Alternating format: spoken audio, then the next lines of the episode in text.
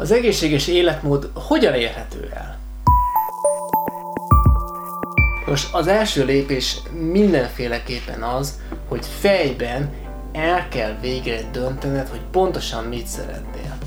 Tehát meg kell hoznod azt a döntést, tehát át kell látnod az eddigi ö, életed, hogy pontosan hogyan étkeztél, milyen ételeket ettél eddig, hogyan választottál, mi alapján választottál, és az az étel, amit választottál, az milyen ö, alapanyagokból állt össze, tehát lényegében ö, jó lettél eddig, vagy sem.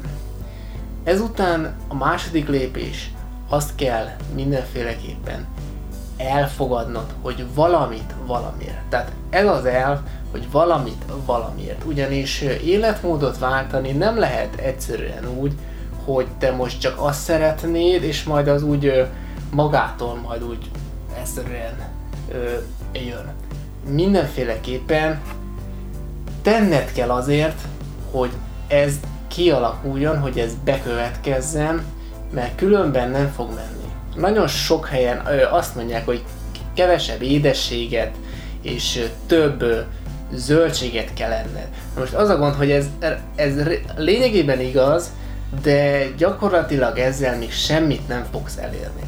Az lenne a lényeg, és én azt vettem észre az évek alatt, hogy az egészséges életmódnak a 80%-a nagyjából annyiból áll összvisz, hogy minél több főtételt kell enned. Ugyanis ha főtételt eszel, azoknak a nagy része szinte mindegyik jó diét alatt, sőt, hogyha nem is akarsz diétázni, akkor is önmagában a főtételek az egészséges életmódnak a legnagyobb részét kiteszik. Tehát az lenne a lényeg, hogy próbálj meg minél több főtételt enni.